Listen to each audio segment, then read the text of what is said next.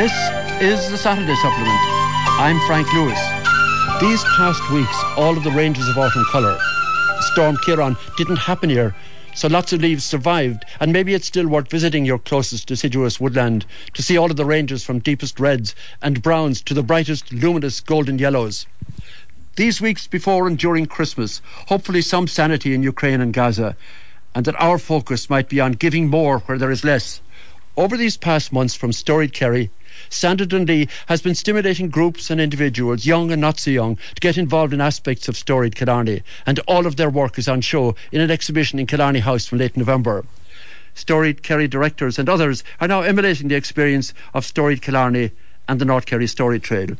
Today's programme was recorded on October the 21st. Tell us how you got involved in the story of your own place. Write Frank Lewis, Gillon, Mangerton Road, Muckross, Killarney. Email franklewismangerton at gmail.com. Text 083 300 3300 or phone 066 7123666. And so, to begin, as her contemporary Killarney story, Sandra selected the men's shed, a social outlet for men. I don't think I'm being unkind saying particularly retired men we're now in the men's shed on Upper Luce Road, joined by Pat Summers, George Kelly, John Quill, and Dermot Keane. Pat, the sensory board you made for the men's shed had unexpected effects. When I said about making it, I was very nervous that it was I making a fool of myself and would I be the laughing stock of the place. Explain to me exactly what a sensory board is first. It's a very simple thing. It's, it's a, a sandwich shaped board with a lot of little attachments onto it. Normal things I found in my own shed, things like bicycle bells, bolts, nuts, washers, door handles, chains, Allen keys, spanners. No rules really. Anything like that you can put together that would make and brightly coloured, which seems to make attract their interest, obviously. So it's particularly aimed at people who. Yes, we have people with special needs and, and, and disabilities that come to the shed a couple of times a week, and uh, they enjoy the environment here. It seems to relax them. Most of them are in one on one care. They were doing very menial things repeatedly over a number of years, and I felt, you know, sure that there was a stage of progression for them. And that's what sparked me into making this. Uh, uh what effect did it have? Even their carers noticed in a short time at all they were performing tasks that otherwise would have been very difficult for them and, you know, would, would, have, would have compromised them in a big way, you know, they'd, they'd run away from. Yeah. But they took to them very well, very quickly. They come in with a uh, spring in their step now on a daily basis and they go straight to this thing and you know they've been on a little treat maybe a sweet hidden away in a little box or something like that for them which is an incentive also. So it's kind of a special exercise thing for them. It helps them it is, to it does. the, yeah. Yeah their, their reflexes and their eye-hand coordination and this you know it, it, it's all improved through yes, that. yeah. Amazing. Wonderful piece of creativity. George why did you start the men's shed? There were 18 women's groups and no men's group Dermot, you were involved in the development of a sensory garden. It would be nice to have something like a memory garden that people could attend or think about somebody when they visited it. Yeah. And in Killarney, then we spoke about this and we decided we would do a sensory garden. Why? Because it's out in the open. We have a, people that visit here, and many times uh, they just sit down in a chair in the front and it and we thought it was a good idea to put in a sensory garden. We talked about it a lot about how we should do it, but we wanted sustainable products as well. That's why we went and we did it in concrete rather than in wood. We have a lot of wood here. Originally, we planned a very simple seat for it, but somebody said it'd be much better like if we had a seat with a back in it so that you could sit down and kind of rest there for a period of time. So we modified what we were thinking of doing and we put in like a proper seat yeah. near each of them. Then we chose a place where wheelchairs could come in. John, a particular experience you've had in the shed. I had a very serious and sorrowful experience we don't normally speak about. And that was when one gentleman came in and he said, John, I'm here from my last night. And I, I looked at him and I said nothing. And I'm saying, what does he mean by this? He says to me, he said, you know, I'm after going through so many days of chemo, I'm after going through so many days of recovery. It's gone on for 12 months and I'm at the end of my tether. My time is up. And I'm saying, gee, Chris, I'm saying to myself, this. I didn't know, first of all, was he serious or not? And I knew then that, you know, times weren't good with the same person. And I said to him, uh, Are you serious? I'm very serious, I'm very serious. He said, Actually, I will be going to palliative care next week. I really got upset, I'll be honest with you. I had to leave the room. I started to cry. Pat, everybody needs to have a sense of purpose. And when you leave the, the workforce, you need something else where you can, you know, if you feel you have something to offer to society. And I think the men's shed ticks most of those boxes. It's run by mutual agreement. You can come in here, do anything, everything or nothing. The teapot is always on the boil. There's a good bit of banter, sing song sometimes. I don't know what I do. I spend I, I come here five days a week. Certainly prolonged my life. For instance, uh, Dermot touched on the, the prostate cancer issue. I've been down that road, and I've I've I've come out successfully at the other end. Thank God. Thank but God. we had a discussion here on it recently, and I feel it's it's kind of a help by stealth, if you if you if, pardon that expression.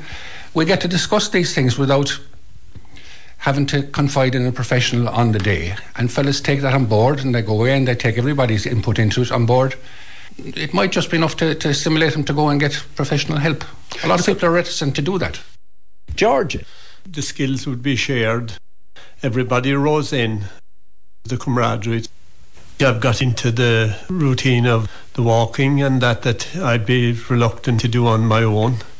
Dermot, I would spend two nights a week here, generally Monday night and Thursday night. We're open from seven to nine, meeting people that I would never have met if I didn't come in here and get an opportunity to see those people in their normal daily routine.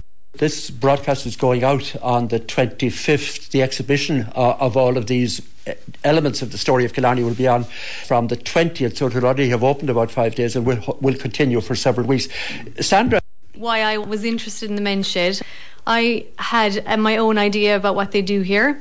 And when I came to talk to them, it's a totally different operation. So you have. Why, what was your what was your perception? Well, I suppose it was very simple. You know, I thought they'd come here and I had imagined they'd all be doing, you know, work, woodwork or whatever, and that they'd be chatting and that they'd go home. But it's community here, and there's very there's two well, there's so much going on in that everyone has, uh, you know, a diverse range of skills. The skills are shared within the shed and also with the community. So they take up a lot of community projects. It, it allows the men who are here to do personal projects, so they use their own skills, and also they help and teach other people who they're with, and people use their strengths yeah. together to to kind of come up with projects. But I think there's a huge amount of crack, slagging, messing, and cajoling that goes on here. I'd say the night I was here, I don't think I laughed more than I had in a long time. And then the other side of the coin is I know when my own mom died, the men from the men's shed arrived in our sitting room that night with support, you know, and that's a huge thing. So there's those two parts there's the crack there is the serious bit, the projects, and then there is this huge community of support and standing shoulder to shoulder. Really, you know, it's it's it's as Dermot pointed out, it's much bigger than what you'd imagine. Another dimension of the Killarney story. Again, special thanks to Pat Summers, to George Kelly, to John Quill, and to Dermot Keane. And I believe Billy Gleeson was going to join us, so maybe at another time. And of course, Sandra staying with us. Thank you all very much. We thought it would be forever. We played our happy games down beside. The Saturday Supplement on Radio Kerry, brought to you in association with Virgin Media, turning this Black Friday red in the Virgin Media Playhouse of Offers. See virginmedia.ie for more details. The Saturday Supplement with Frank Lewis on Radio Kerry. All the bright long summer days we thought it would be forever. We played our happy game. The story of our place means different things to different people. Killarney is famous for its legends, touched on by people like Windele and Weld, and hugely celebrated by Crofton Croker in The Lore of the Lakes, published in 1828. 11 year old Daisy Shukru has written and painted her version of the legend of Tir na nÓg We're joined by Daisy's father Tom and her mother Neve and artist Ronnie Moore. And we're on the shore of Lough Leane, just looking across towards Tommy's Shehy and Purple Mountain and, and Carrauntoohil and the Reeks in the background. The storied Kerry exhibition with all of this will be in Killarney House from the 20th of November for several weeks. Daisy, will you read the story of Tirnanog for me? One morning, the Fianna, hunter warriors led by Fionn McCool and his son Oisín, were hunting down by Lough Leane in Killarney, County Kerry. Suddenly, they saw a white horse riding towards them. On that horse was the most beautiful woman that they had ever seen. She was wearing a beautiful blue dress and had blonde hair that hung to her waist. She was surrounded by a golden shimmering light. My name's Neve, said the woman. My father is the king of Tirnanog. I have heard of a great warrior poet named Oisín. I have come to take him back with me to Tirnanog. Oisín asked Neve what sort of place Tirnanog was. Tirnanog is the land of youth. It is a happy place where no one grows old.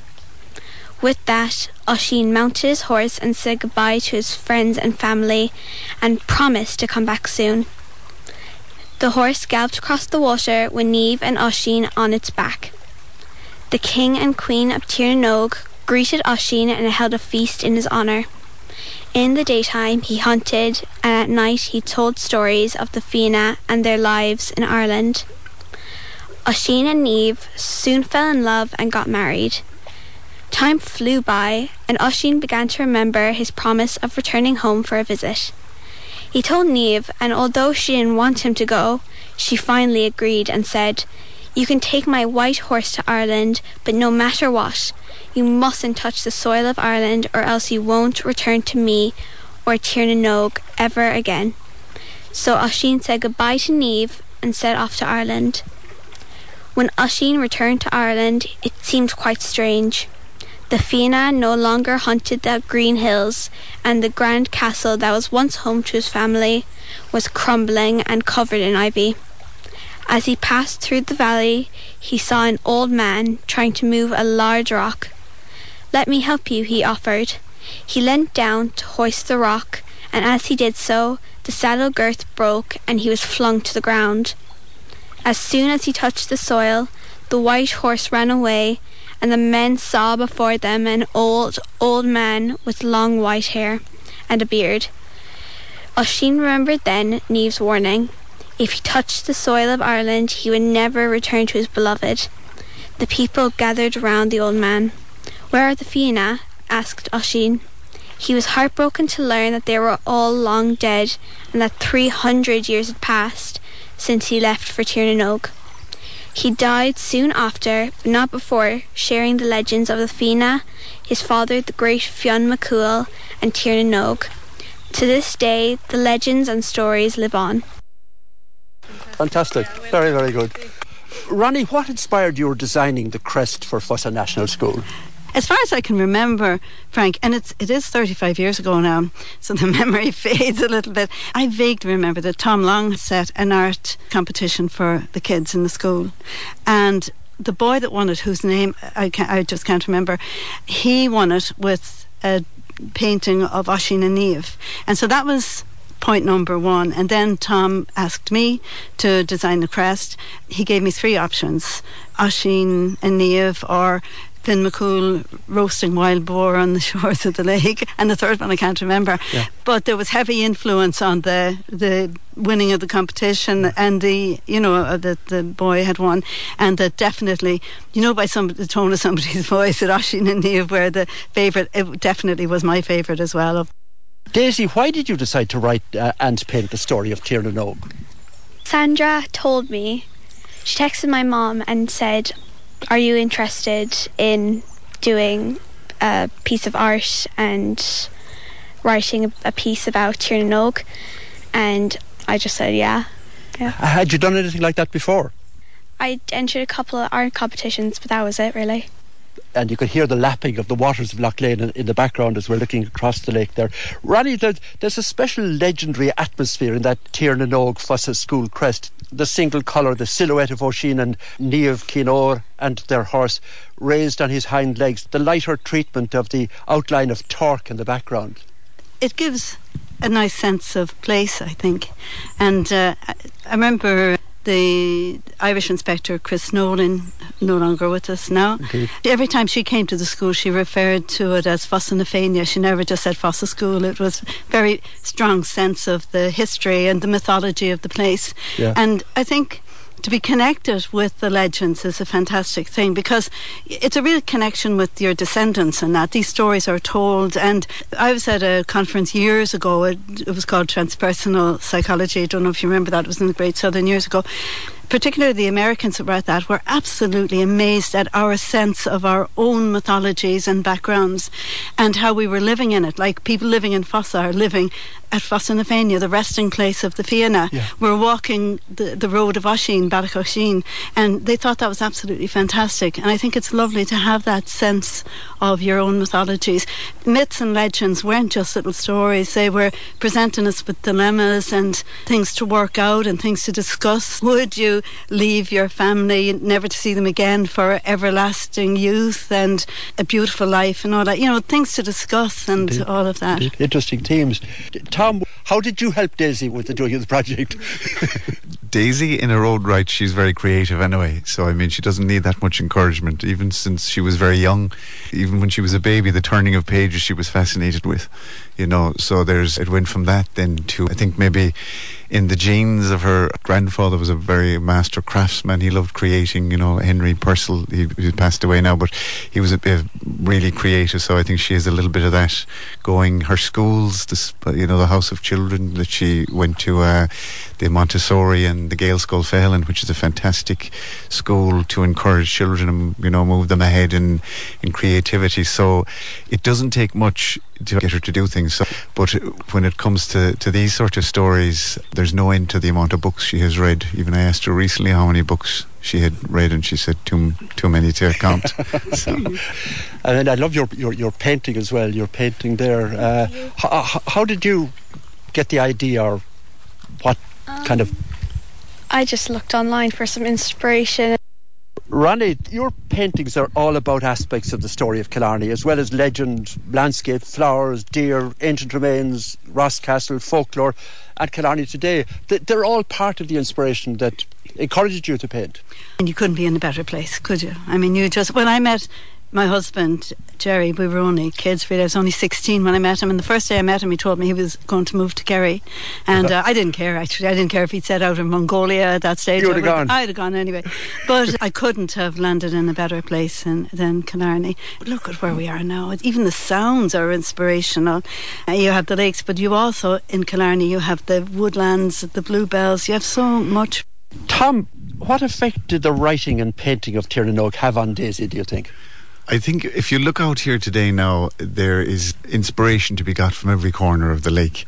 I suppose the original person who wrote that, the, you know, and put it together, those mythological story is the same as Daisy or anybody who comes out here. There's there's an inspiration to be got here in every corner of the lake, looking out at the mountains. Sandra, Daisy's story and painting will be featured in your Storied Killarney exhibition in Killarney House from November the 20th, so it's already open when the programme goes out, way into December. Daisy is the youngest storyteller in the exhibition, which is fabulous. And it does take a lot of courage to say yes to a request like that because even my adult storytellers were somewhat reluctant, some of them. And It's a special way of getting them involved in the story of their place, isn't it? I mean, yeah, and taking ownership of the stories of your own place and grounding yourself in your own community. Tom, Niamh, and Daisy Shukru, and Ronnie Moore, and of course Sandra. Sandra staying with us. We thought would be forever. We played our happy games down beside. The Saturday Supplement on Radio Kerry, brought to you in association with Virgin Media, turning this Black Friday red in the Virgin Media Playhouse of Offers. See virginmedia.ie for more details. The Saturday Supplement with Frank Lewis on Radio Kerry. All the bright long summer days We thought wouldn't be forever. We played our happy games. In the storied Kerry inspired through Sandra Dundee trip around the different aspects of storied Killarney. Today's programme was recorded on October the 21st. For future programmes, the story of how you got actively involved in the story of your place. Text 083 300 3300 or phone 066 7123 666. Now, moths, an aspect of the fauna. We did a whole programme on the moths at the end of August 2021, just at the end of COVID. And I'm joined by two of the people who featured on that, well, four maybe of the people who featured on that programme. I have Stephen Cotter and his 11 year old son, Alton, and Lorcan MacDonald from the Cadogan campus of Kerry College, and 13 year old son, uh, Ronan. And Sandra, because Sandra made it all happen. Uh, we're just at the entrance of Reenadinna of the Yew Woods, these amazing places that we'll hear more about as we go along. Stephen, my memory is that you decided to focus particularly on the study of moths during COVID. In June last year, you made a very significant discovery. Yes, the white prominent moth is a kind of very significant moth in Britain and Ireland, where it's only found now in southwest Ireland, in Kerry, in remote areas in Kerry, and it hadn't been seen in the Muckross area for some 70 years. And I was fortunate, I had a sense that it may still be here, but not found. And so, like we often do, we seek out areas which are perhaps a bit more remote or unsurveyed previously. And I was fortunate to find one in the trap, which was quite a breathtaking moment. Lorcan, isn't it amazing? We're recording on the 22nd of October. The amount of birdsong at the moment is amazing. Round about us here, it's greatly still, beautiful morning, clear, clear blue sky. Morning, Frank. My recollection is that your focus on moths also developed during COVID. Was there a particular highlight since our programme in August 2021? Lots of highlights. When we started, we had an animal feed bucket with a little fluorescent camping lamp over it. But now we have, I think we have five traps at home nowadays. And I suppose we now have a trailer on the back of a bike. We live in the middle of White Prominent country, and the woodland across the road is a stronghold. But in even in this year, we've had White Prominent in our garden. And then north of Caragh Lake, there's been White Prominent recordings as far down as Cromane this, this year as well. So as a population, it is pretty well established in the area. We still haven't found anything on the far side of Caragh Lake, on the western side. Stephen, you and Alton were out at, at six o'clock this morning, you said, and you were here since six o'clock this morning. What did you find last night? The numbers are way down this time of the year compared to the summer. But we were still up. I mean, getting up at six is, is, is a bit of a lie-in compared to the crazy hours that we get up in the summertime. At the height of the summer, you'd be up at half four or so. Because you must remember, the birds will see a moth trap as a bird table for them. But even last night, I mean, there's still a number of species people would be surprised to know that specialise in the off season, if you like, in the autumn. There are less birds feeding their young at this time of year, so a little less predatory activity uh, for them. So we see quite a, a number of, of, of, moths, even in, in the cold and, and right the way up into December and January. I've had moth traps with snow on them and yet a, a moth or two in them, yeah. which is amazing. Yeah.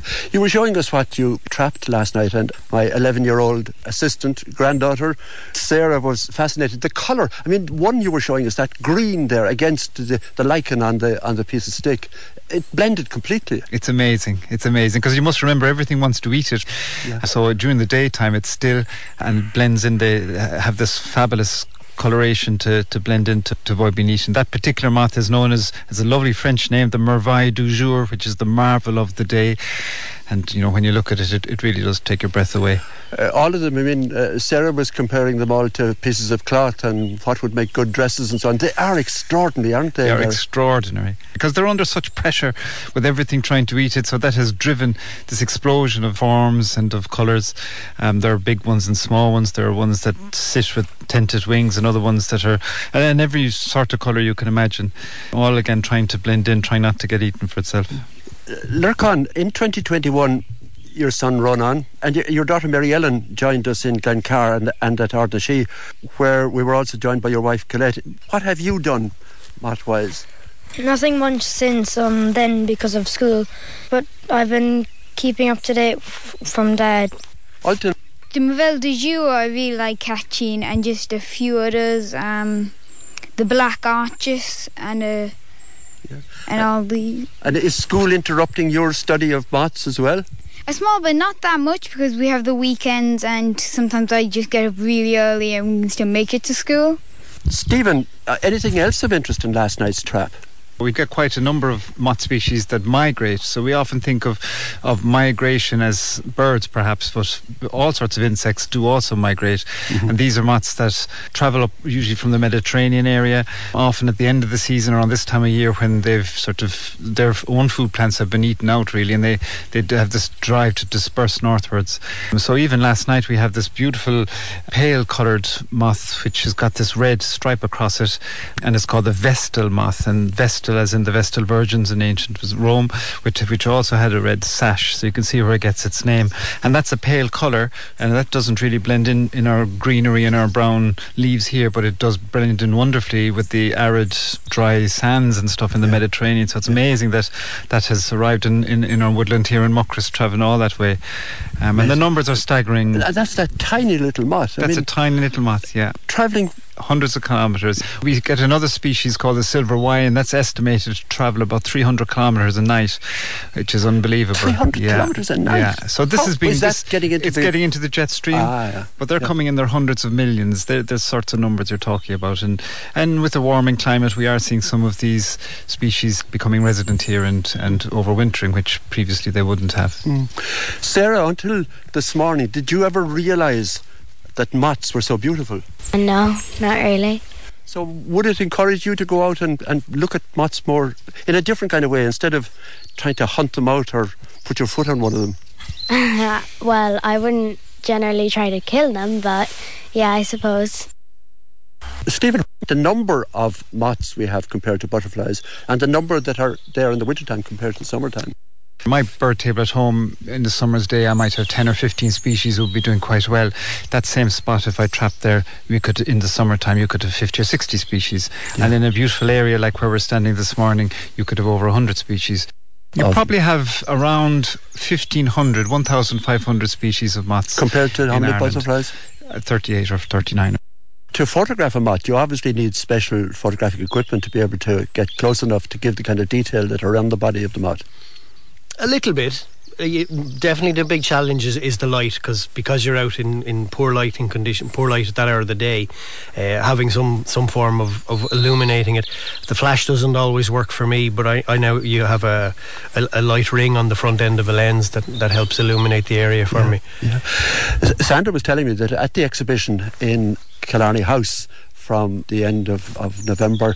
Your photographs and photographs uh, of moths are going to be a particular highlight. So it is a particular kind of photography, isn't it?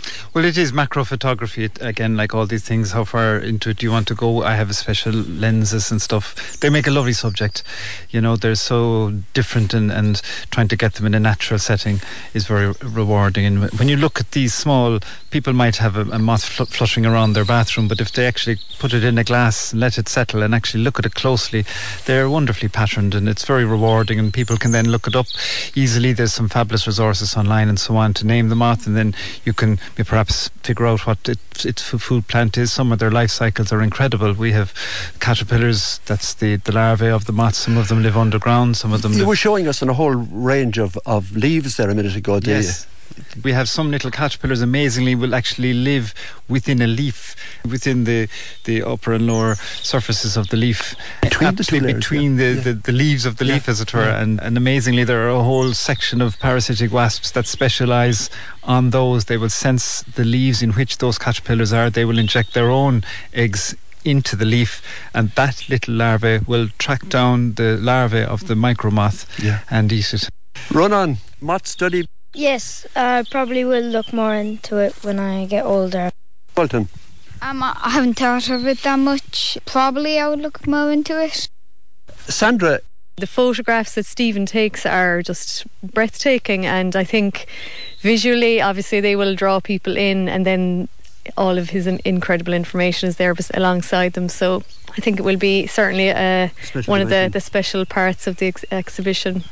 Stephen and Alton Cotter and Ronan and Lorcan McDonald. Thank you all for joining us. We thought it wouldn't be forever.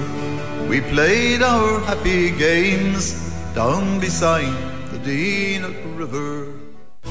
The Saturday Supplement on Radio Kerry, brought to you in association with Virgin Media, turning this Black Friday red in the Virgin Media Playhouse of Offers. See virginmedia.ie for more details.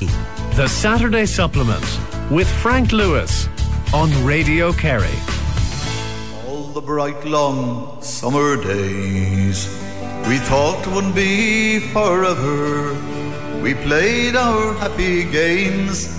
Now, the boys below the bridge celebrated in his own song by Morris Moriarty, who grew up in Lower New Street in the 1950s, a great place to live, and the domain as a playground.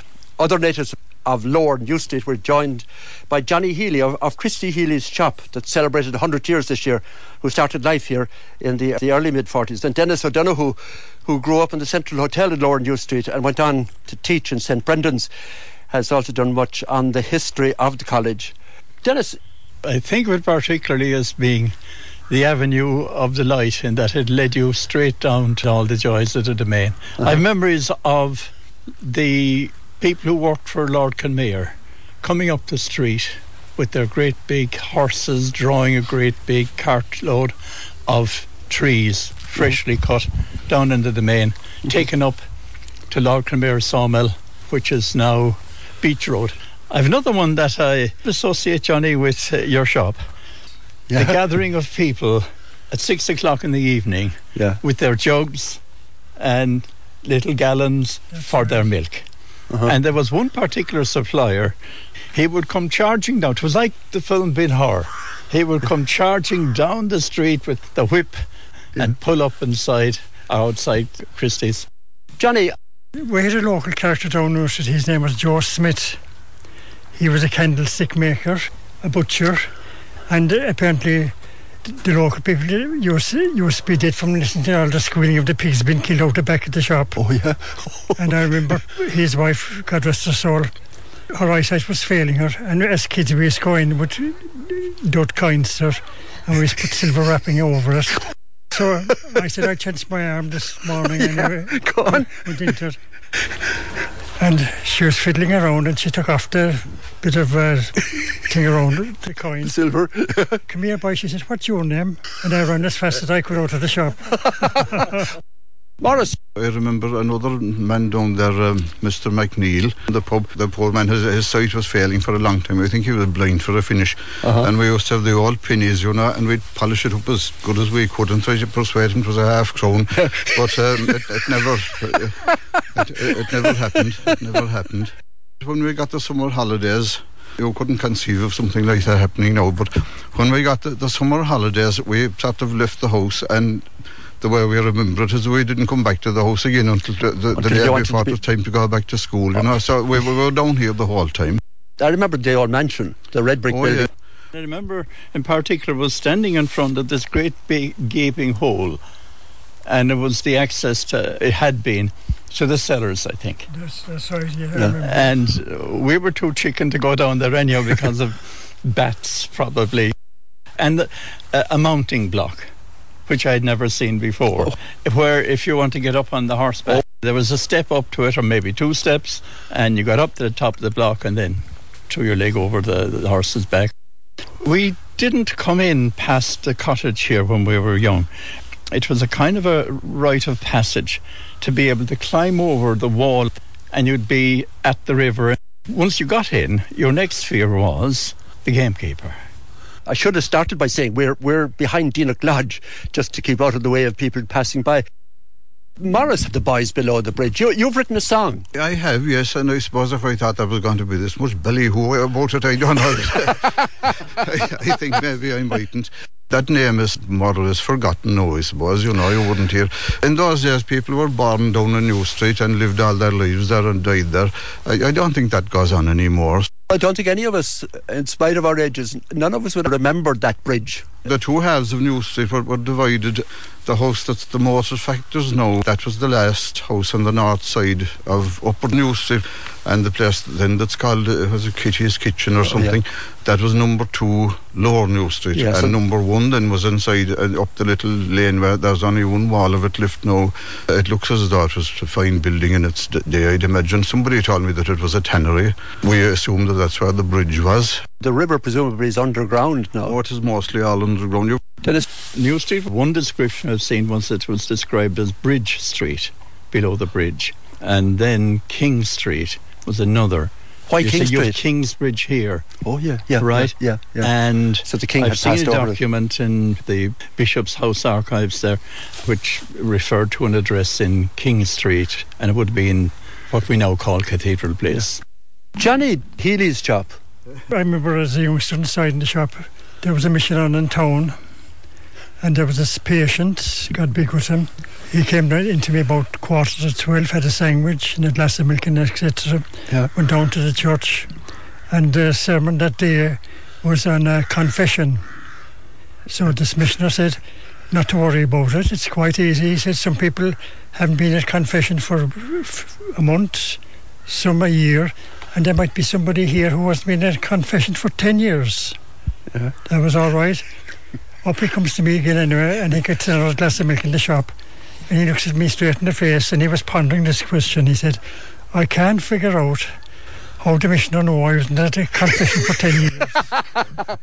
Another story was uh, this patient, he was there and gave him a glass of milk and a sandwich, etc. And he was walking down the street out of the shop, and I roared after him. Hi, come back. You left your teeth after you, but you did it, didn't you? Inside. On a Sunday night, the cinema could put on any old rubbish almost because, particularly during Lent, people wanted to get out. And after the films ended, ended, you would see coming down New Street a squad of bicycles. And there were people from Beaufort.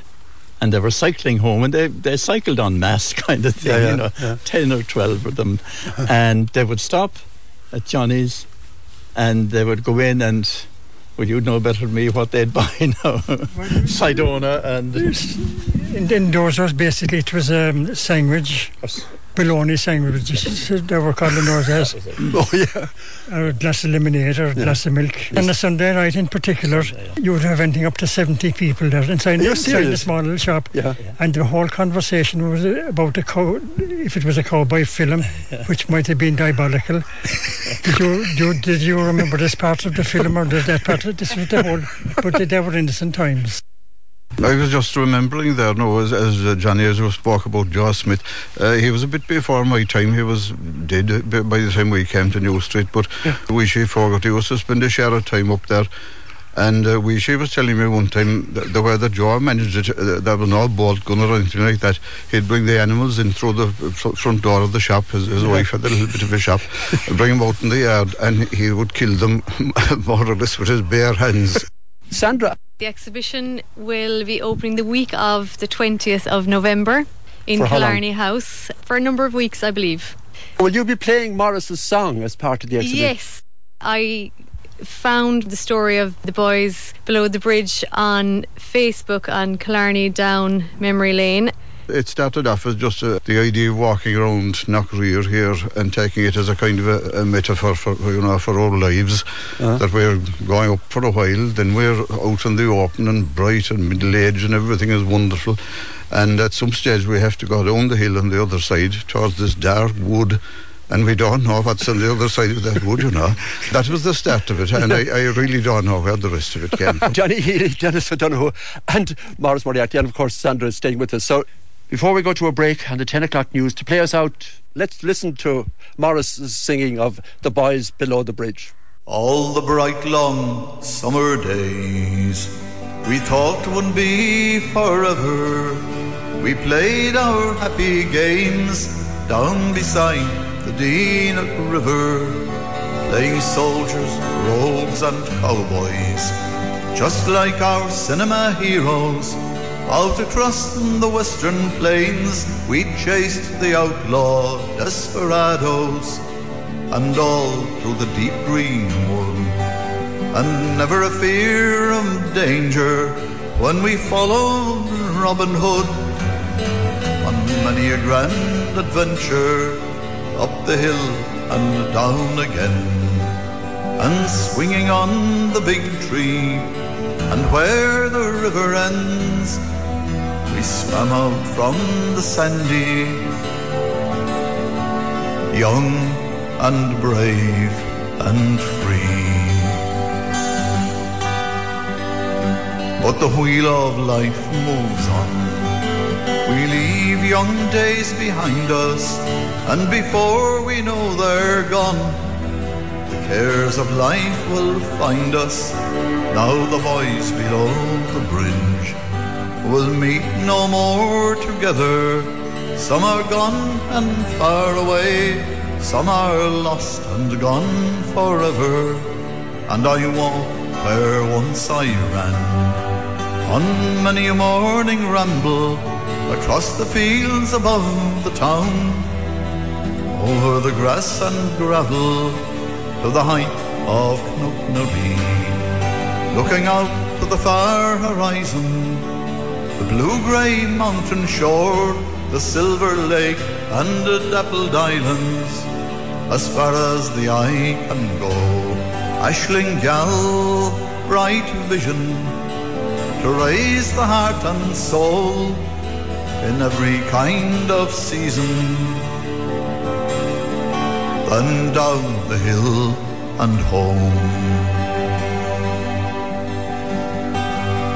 And when the hand of time will hold me from my journey, I will need no church bell chime to lead me on to glory, no stone to mark my name or tell where I have travelled, for all will be the same when the strand of life is ravelled. And we lie below the ground. And in the gentle night, beyond that final curtain, all is dark or all is bright we cannot know for certain, and maybe we'll rise again. As the Holy Book has told us, then I'll sound my harp and sing with the holy angel chorus. If we live beyond the grave. And in the eternal time, if I am not found wanting, there's a hill my ghost will climb. If ever I go haunting by the old familiar way, across the Deenagh River to the fields of Knocknaree, forever and forever. I would not ask for more. The Saturday Supplement on Radio Kerry, brought to you in association with Virgin Media, turning this Black Friday red in the Virgin Media Playhouse of Offers. See virginmedia.ie for more details. The Saturday Supplement with Frank Lewis on Radio Kerry. All the bright long summer days we thought would be forever. We played our happy games. Welcome back. Today's programme was recorded on October the 21st. For future programmes, how you get actively involved in the story of your place. Text 083 300 3300. Phone 066 7123666. Email Frank Lewis Mangerton at gmail.com. Write Frank Lewis, Gillon Mangerton Road, Muckross, Killarney. Sandra Dunlea from Storied Kerry challenged individuals and groups, young and old, from Killarney to get involved in some aspect of the story of their own place. We're now in the largest yew wood in Europe, Reenadinna on the Muckross Peninsula. I'm joined by a group of young adults, uh, Michaela Pingo, Rachel Griffin, Anna Dunlea, Misha McCarthy and Elizabeth O'Shea, who tell story on solo and group projects as artists, filmmakers, writers, actors, dancers and photographers to give a feeling for this unique place. Anna, would you read your poem, Reenadinna? Sun dappled pillars of silver and green, towering cathedrals skywards. Earth damp dew and warmth in the air. Choirs in every bough. Feathered beatboxers, heads high and proud, not awaiting discovery. Moss twigged and bramble underfoot, adding the low bass tones as I crunch. Fusion fundamentals of girl versus bird. The beauty so rich, phone is pocketed, eyes too hungry to share.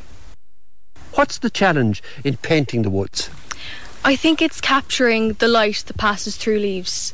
Rachel, tell me about these woods. Your child coming here with your family on a Sunday to have a walk or a run through the forest. I think a lot of us hold a lot of nostalgia here. So it was really nice to return back after such time of not finding the time in a busy schedule to just appreciate what we have here just outside our front door. I wouldn't think of any place that I'd compare to here. How do you reflect these woods in music and directing? References to nature, it's the core fundamentals. And I think as a musician, in particular, because let's just say you'd be composing a piece, you often have to, ironically enough, go back to your roots to find the inspiration for what you want to create. And I think from a directing standpoint, it's its own blank canvas in its own mm. right. So you can find a lot of inspiration by just being able to see things and the detail and the subtleties that you can pay attention to. I think it really helps you be able to develop that as a skill. Misha, how difficult is it to photograph the yew woods here in Reenadinna? It's quite difficult to capture, as Anna said with the painting, all the different light and beauty that's in here because it's so detailed. There's not just one thing to look at. Everywhere you look, there's something new and beautiful, and it's kind of overwhelming. As a photographer, what, what do you set out to do here? I want to capture what is real and what is here, but also provoke some kind of emotion while doing that. I think it's nice. Give me to, an example. When you look at a spider web, it could just be a spider web, but if you capture the spider within that, then it can tell a story. Michael, how would you prepare to write a piece about these woods? Killarney as a whole, especially the woods, is enchanting, and it's so easy to find inspiration just walking through the park, and especially this area here, the oldest yew tree forest in Europe. The fact that it keeps growing and growing and growing, it's eternal. But do you find that you have to, if you want to write something to give some idea of what this place is like, do you have to do it almost while you're here, or, or immediately after you leave here? I do it after I leave. I always come here and I write notes about what I see. I think about how that could relate back to a story I'm trying to tell. I think it was uh, Ellen's photograph.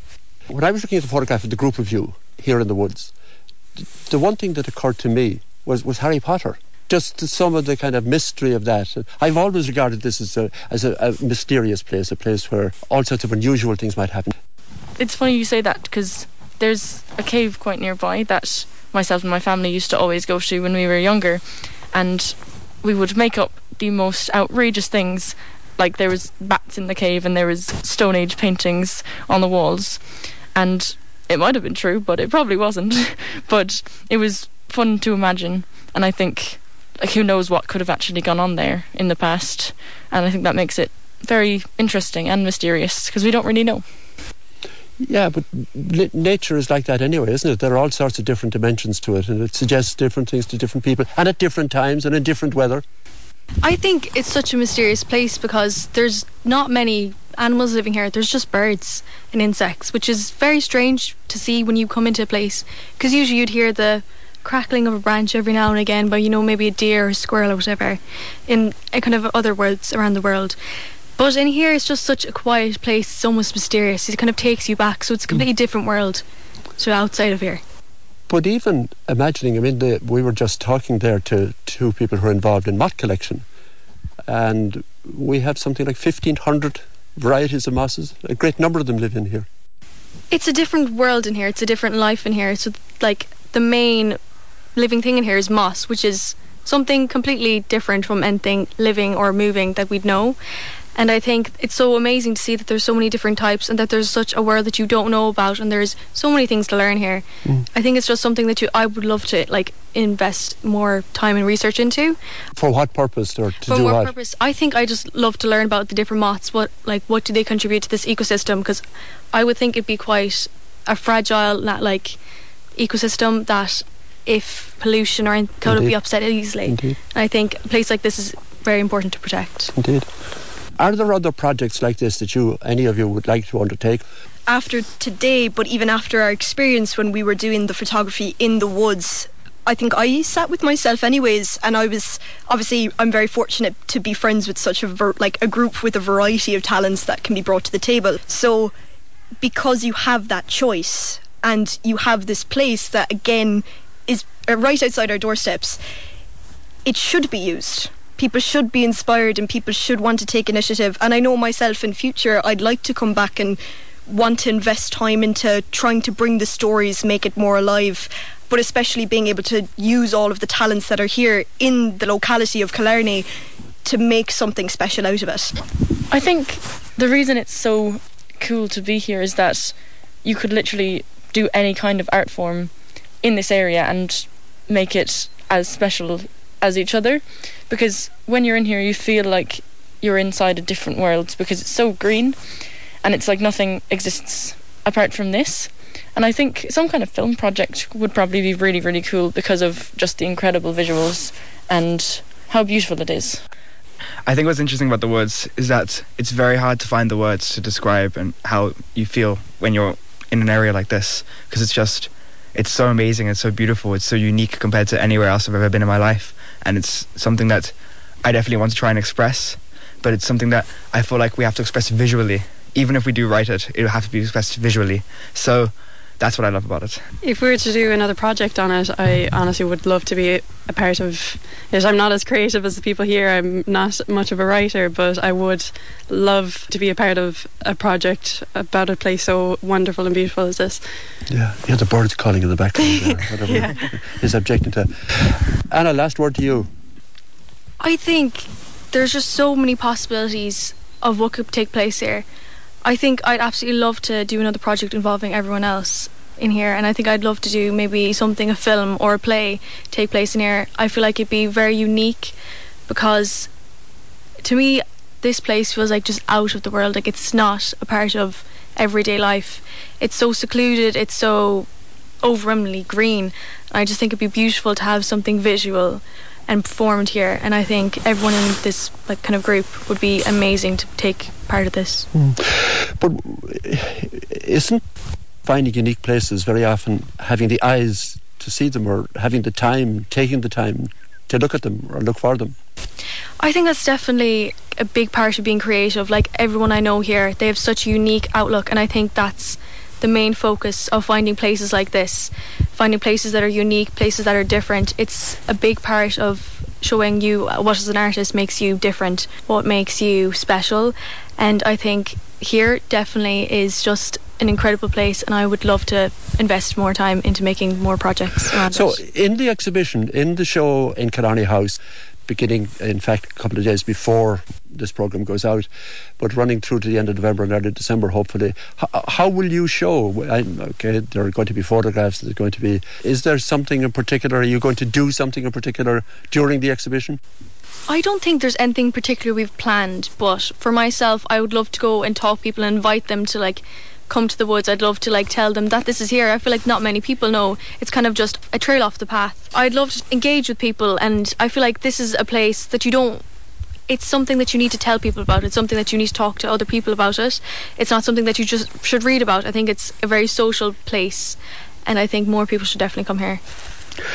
Michael Pingo, Rachel Griffin, Anna Dunlea, Misha McCarthy, Ellen McSweeney.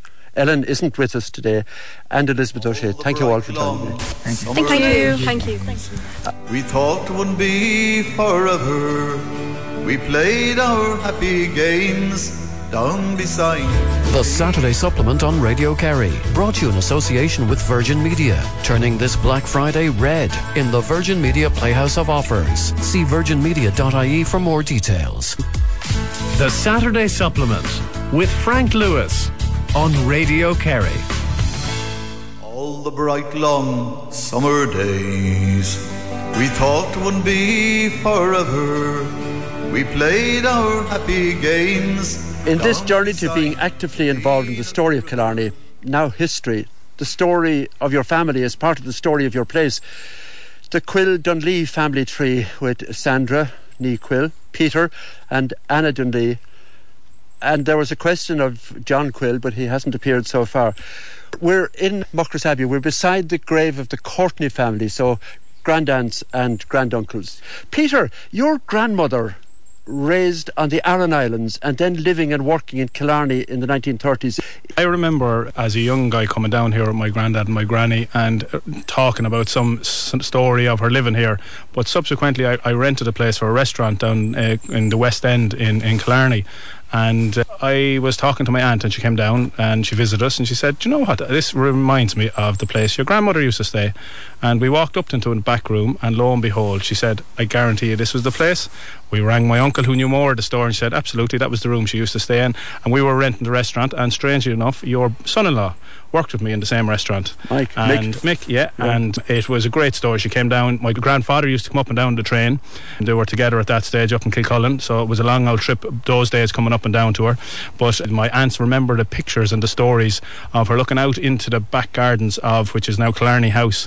She used to train the girls from the mid Killarney School of Housewifery. housewifery. From the Aran Islands to that, imagine the contrast. Yeah, well, strange enough, she came from um, up in Omagh, so her family home in Omagh was being raided regularly by the British. So herself and her two brothers left uh, overnight and went to the Aran Islands to their uncles. Subsequently, her brothers went home, but she stayed there and was brought up in the Aran Islands. There's a book in that woman. There was uh, history in the family, ultimately from the Flahertys, so the, we, we, we go way back into pirate times. Sandra, from your interview you had with your, your grandfather, Paddy Fleming, in the 1990s, My grandfather's first cousin, Jack Fleming, was the personal assistant to the Prince of Asturias, the heir to the Spanish throne. He was a very protected child, that prince, because he had haemophilia. When he did make his escape for freedom, he went a bit wild. They travelled extensively, ended up going to America and finally, well, Cuba, uh, New York, and finally Miami. He died in his early 30s in a car crash in Miami. He was out late at night with some young lady. My cousin, Jack Fleming, was the, the, the man to, to go and bring him to hospital, and he was by his bedside when he died. So he had to relay all of this to the king and queen and they actually remained in contact all his life and it was mary his sister who i went to visit in the 90s around in dublin and she was in her late 90s then. She showed me the letters and the photographs and you know various documentation from the royal family to jack in that beautifully artistic visual of six generations of your family back to the 1840s, which you completed as a history classroom based assessment. Anna, there was an ever changing business that was always in the hands of women. So it first started with Ellen and Margaret Courtney.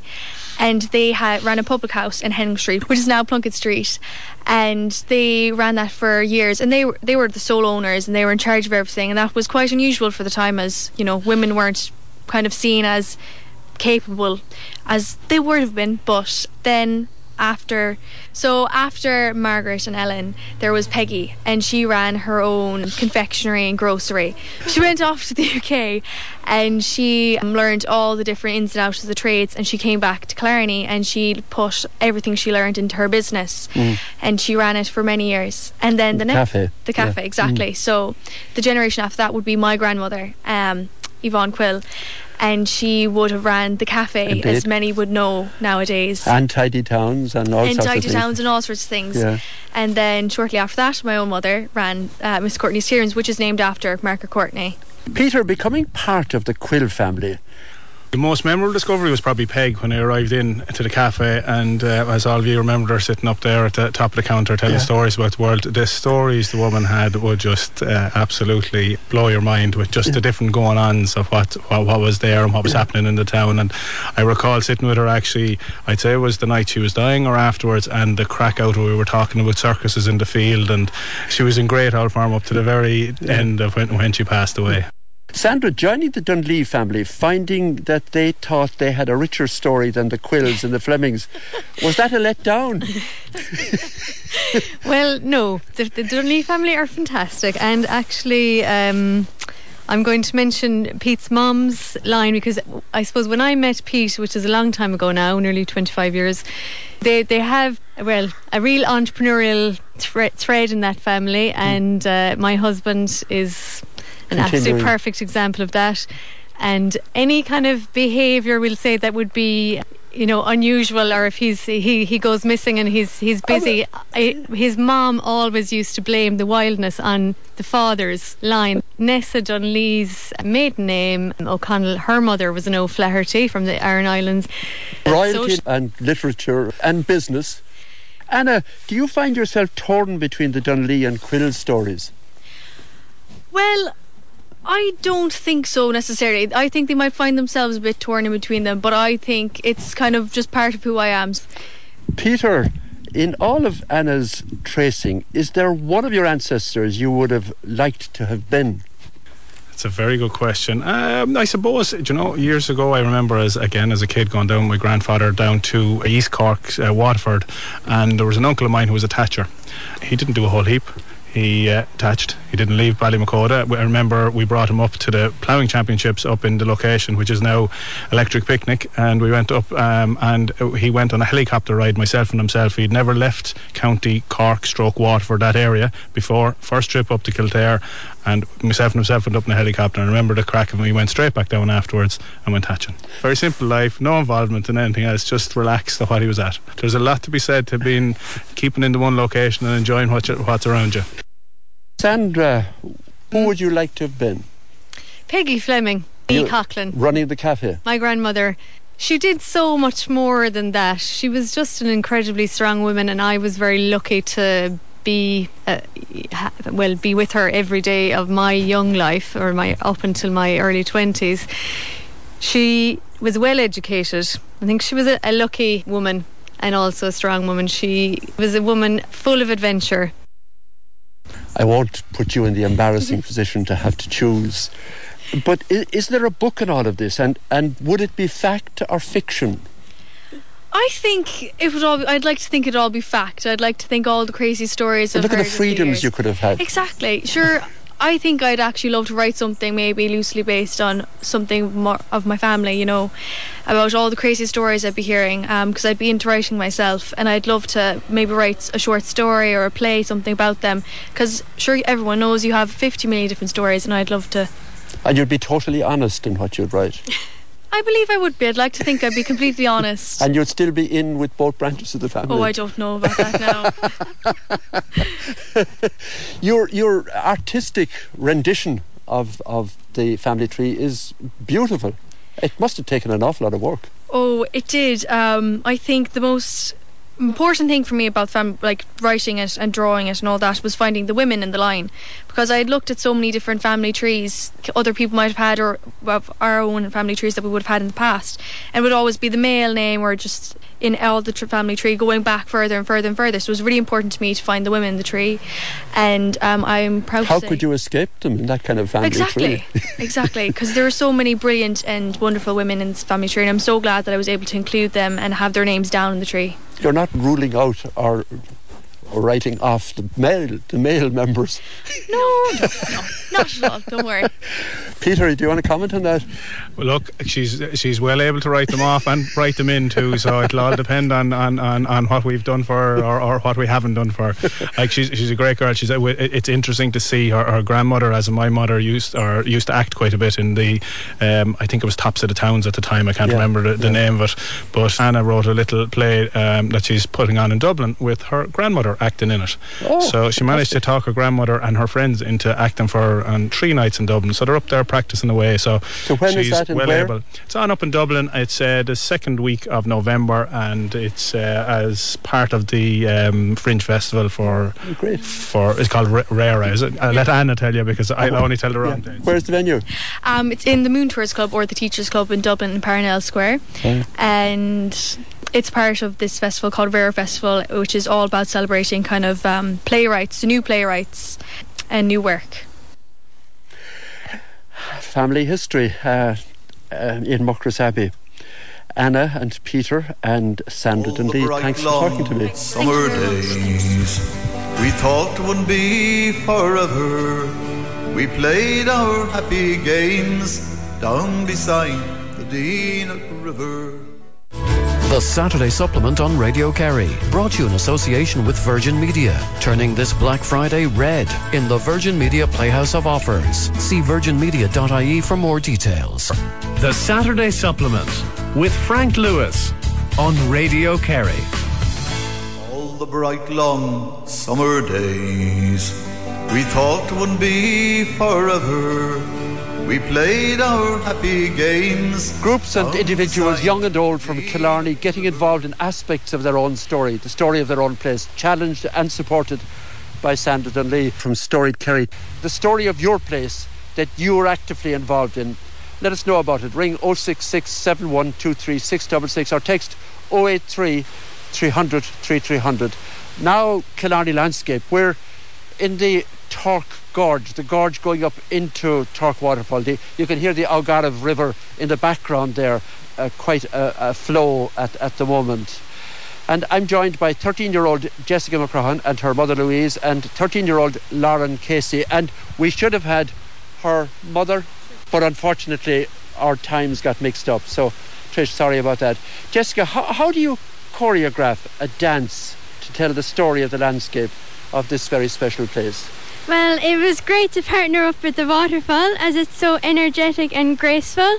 And I did, I put some Irish dancing in my dance as well to show how energetic it can be, and I put some lyrical dance to show how graceful it can be when it there's not heavy rainfall. So the, the, the waterfall is really the music? Yeah, yeah, it is. And how many people did you get dancing like this? Just myself. Oh, you did it yourself? Yeah. Louise, how did you record the dance? It was actually my husband who took over the recording of the dance. It was quite difficult actually because as you know, Torc Waterfall can be very, very busy at all times of year. So we Even had we can frenzies see. of tourists to contend with, Yeah. and uh, near misses with torrential rain. But no, it it went very well all in all. We nearly came to blows, Jess and I, a few times over what type of music to use, but we Who let her be the decider. Oh, Jessica won, believe me. Every time. Every single time. Yeah, she did. Yeah. And where did you actually do this? Up near the waterfall itself? The waterfall itself, yeah. So and how did you contend with the visitors? How did you manage? we had to pick a very quiet time, so we had a few takes, to be honest, but a very early morning take did the job. Uh, Lauren, tell me about your, your painting of Torc. I've never painted a waterfall before, so the first few attempts didn't go as planned. But in the last one, I feel like I captured the motion of the waterfall a lot better, and I hope to practice more waterfalls in the future to get better. It's a lovely painting. I mean, in contrast to the kind of picture postcard sort of thing that you get a lot of the time, you- Yeah. you, you, get a feeling for the speed of the water, the volume of the water, and, Mhm. and the whole surrounding there. It looks like a very special place, not just another tourist scene. Yeah, that's what Tor- Torc Waterfall is. How long did it take you to do it? It was a while because of the other attempts, but in the last one, it took me like the morning, and I took a break then and I did it in the evening. Jessica, why did you choose Torc to do this project? Well, I've many happy memories in Torc Waterfall. My parents used to bring me all the time here, and we used to do the loop around often. And we used to run ahead of our parents and go in the bushes and jump out and try to scare them. We also, one time there was like a rare bit of snow, and we went to the top of the waterfall and we had a snowball fight, and we also made a mini snowman there too. Do you do a lot of choreography? Do you do a lot of making up dance yourself? yeah, I always like dance around my house when I'm at home, and it's really freeing. Louise, have you a particular childhood memory of, of Torc yourself? Well, I suppose it's a place we always used to come, my siblings and I, when we were younger as well. So um, that's why we've, you know, consistently bought the, the children. And we, as kids, would always race up the Torc steps to see who could reach the viewing point first. And you still race up there? We do. So my Yeah. sister and I often come here to do the to do the cardiac steps, used to it. and we'll always cardiac steps. We do. So we always start off at Torc Waterfall to get the beauty in before we go through the pain. Is film making something that's in the family? My husband would be a hand at the camera, so Yeah. he's regularly doing things and of particular subjects of. He's a cameraman for the news. So oh, he's, yeah. ah, oh, I should have. God, I know who I have now. Sorry, took me a while. Lauren, what's your earliest memory of Torc? I just, whenever we go here, I don't have an earliest memory, but whenever we go here, we bring our two dogs, Molly and Shadow. And Shadow is the more energetic dog, so she would try pull us into the water. That's what would be my best memories when we all go for a family walk, because we have quite a big family, so mm. yeah. And your your painting. How much painting do you do? I do lots of painting. I used to go to like an art camp and all that, and I still do it at home. especially like watercolor. But in that painting, I use acrylics because I feel like it would get the greens of the trees and the watercolor, the water. It would be like better fit for it, I think. You're also, aren't you? You're reflecting the movement of the water almost in the trees. Yeah. Yeah. That's what I was. I was trying to do that as because I try to get the shadow onto the water as well. Because when you walk up Torc, you can obviously like see things in the water, like some trees have fallen, or like you can see the shadows, the reflections of them. So Mm. yeah. Did, do you ever hear the story about the waterfall that was told about Herbert, who claimed that he had hidden his treasure behind the waterfall, No, and that if you go in behind the water, no, I've never heard that story before. it, it's worth reading up. It Goes way back. It would make an interesting subject for another painting, wouldn't it? Hmm. yes, it was. Jessica, I hope to study dance. is it as somebody who would create the dance for others, or do the dancing yourself? A bit of both. I, re- I love dancing, but I also love making up dances as well. I think the question I asked you earlier was it was where this all came from. Where where did you get the idea? How did you think about it first? Well, I got the idea because Torc is so beautiful, and I also got the music because, like, you can hear like the waterfall in um, the music "Paradise" by Coldplay, and going to Torc Waterfall really is a paradise.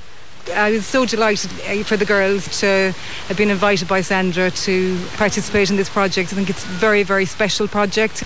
Um, Why is it? What what is it about it that appeals to you? Well, keeping stories alive, I think it's just so very important and lovely to know that these two girls now have created their, their own story here at Torc. It's locked into the landscape here and it's just, it's very, very special. But with the family uh, interests, how come you didn't build song into it as well?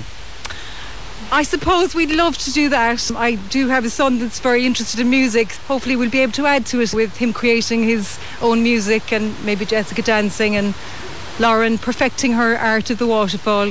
On painting, uh, is this something that you will always have as a, as a hobby, or is this something that you'd yeah, like to take painting up? I will always have because my granddad sometimes he'll come over and he'll show me different art techniques, and then it will just motivate me to practice them because he's a very good artist as well. Is is painting something that you would like to do as as a, a, a career, or, or would it always be a hobby? No, I think it would always be a hobby. And what would you like to do yourself, career-wise? Um, I'd like to be a teacher. I like being with children. It makes me happy, and um, I have three younger sisters, so helping them with their homework is something that I'm used to. Sandra, this will be. I mean, are you going to have dance as part of the exhibition? It will be playing in the exhibition space. I think you should bring her along and have her dance as well. Would you do that? That'd be fabulous. Maybe, maybe. I'm a bit shy, so I don't know. Oh, well, once you get dancing, you'll forget about yeah, all that. hopefully. And the, the painting obviously will be on show as part The of it. painting, yeah, the painting will be front row centre in the exhibition panel. What effect did all the project have on you? On doing this, making out your dance, dancing it? I think it's definitely boosted my confidence and also it's made me like a better dancer because I've never actually danced in the water, like beside the waterfall before. So it was really a great experience to do. It's been a gift to come here and experience everything. yeah. To watch Jessica dancing, to watch how Lauren's art was being created. It's been amazing. It's a great way, isn't it, to, to make younger people aware of how special the place they're living in is. It, it really is. I suppose, like the story that you told me, I enjoy writing stories myself, so I sometimes see a place and I make up a story about it. Like, this is a very good inspirational place to do that. Has the project changed your interest or attitude to Killarney itself?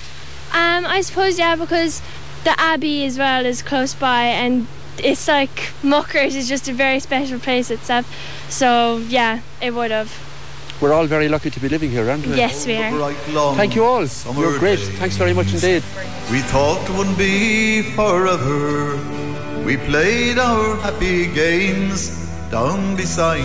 The Saturday Supplement on Radio Kerry, brought to you in association with Virgin Media, turning this Black Friday red in the Virgin Media Playhouse of Offers. See virginmedia.ie for more details. The Saturday Supplement with Frank Lewis on Radio Kerry. All the bright long summer days.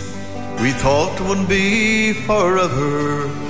We played our happy games. Storied Killarney, Sandra Dunlea from Storied Kerry challenged groups and individuals, young and old, in their native Killarney on their active involvement in an aspect of the story of their own place. Now, Film, to tell a story from folklore.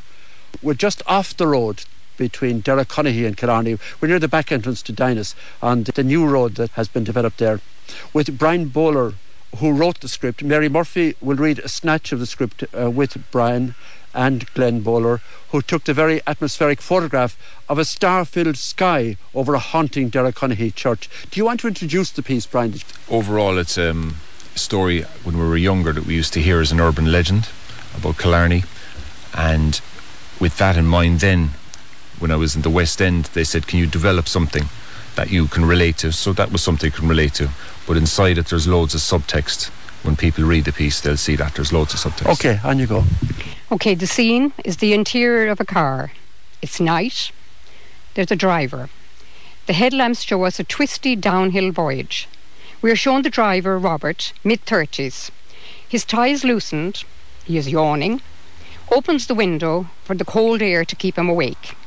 We hear the screech of car tires, but it's not him braking. He slows down carefully and comes to a stop at Derrycunnihy Junction. The main road goes to a 90 degree right, or straight ahead there's a rough secondary road. He peers out from his open window, confused. He notices a figure standing at a safe distance to his right.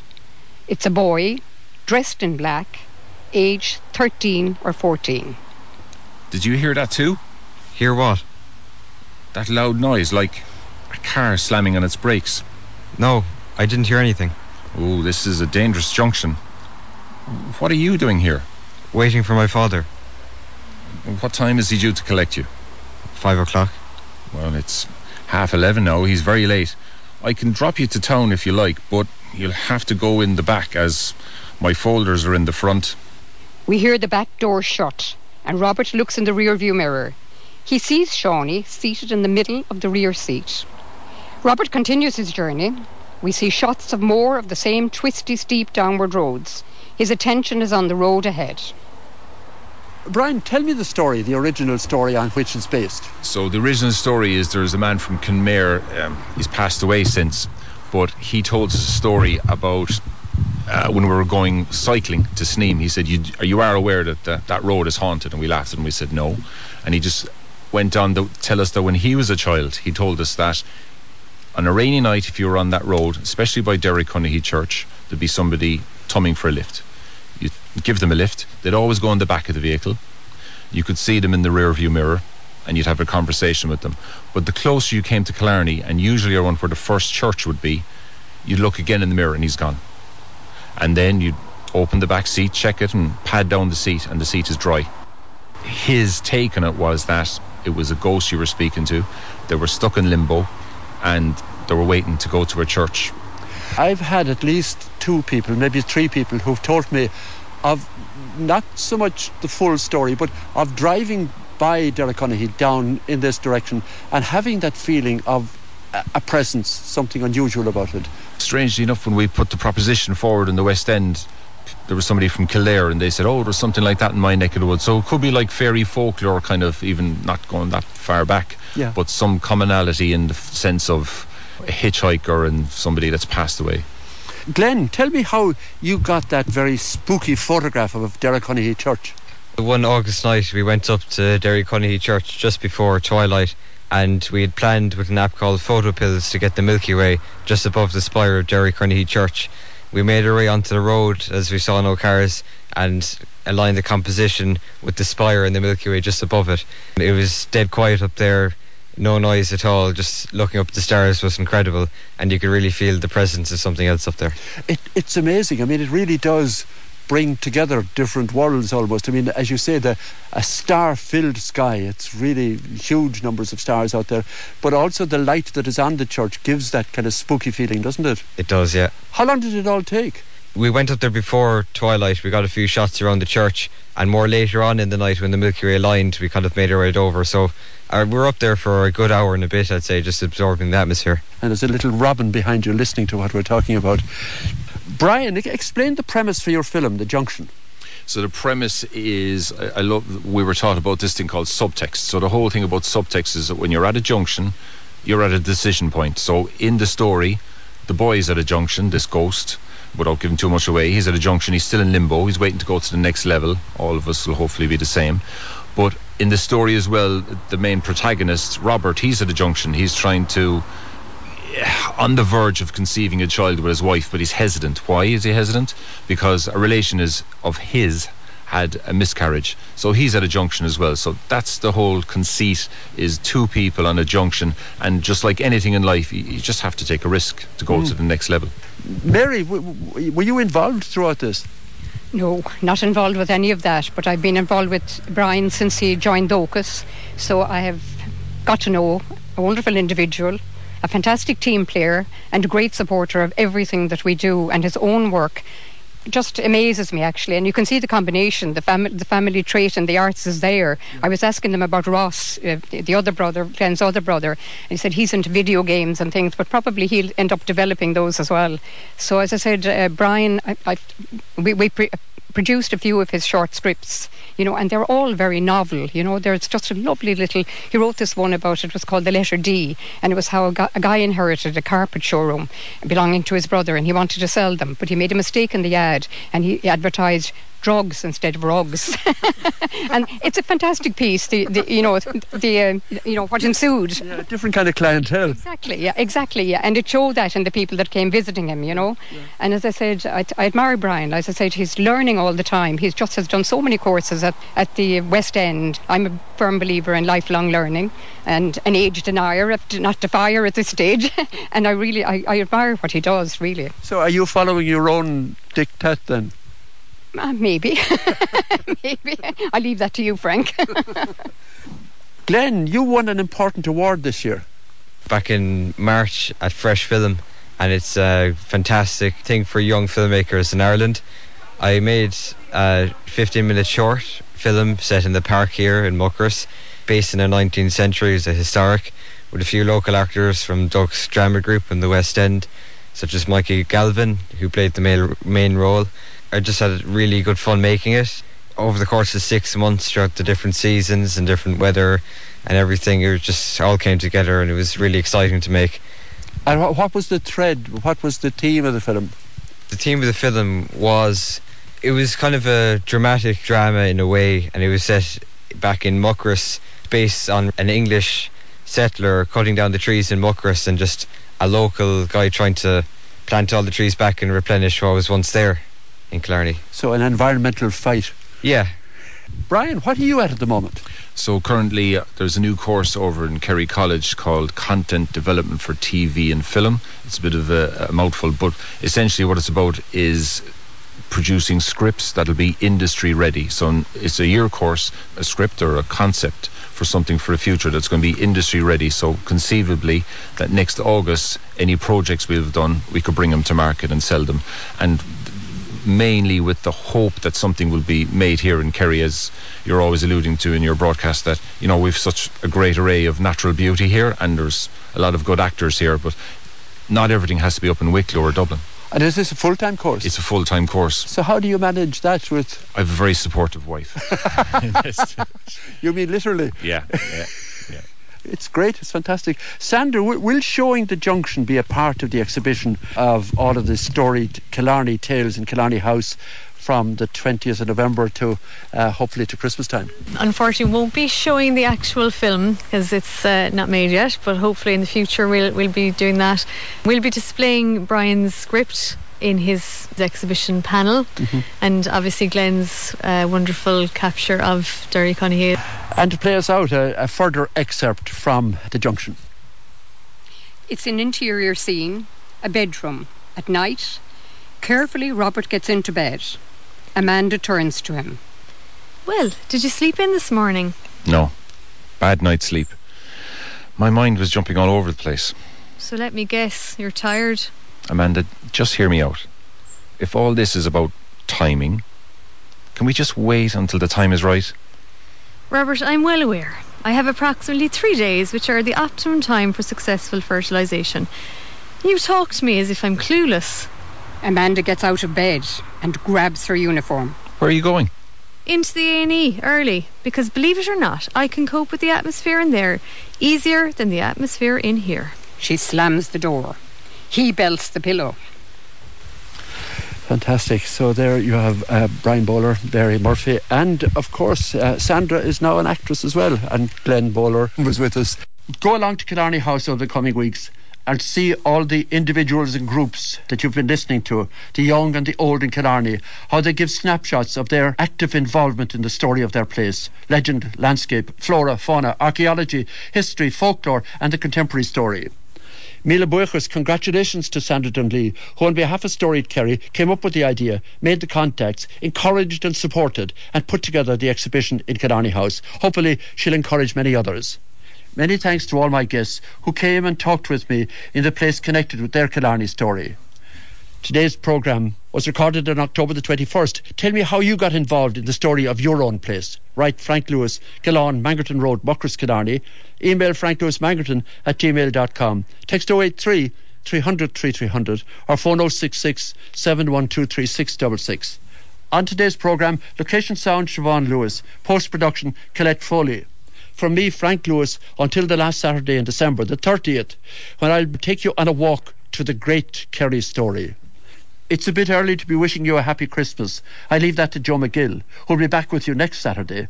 But it's not too early to wish that these weeks before and during Christmas bring some sanity in Ukraine and Gaza, and that our focus might be on giving more where there is less.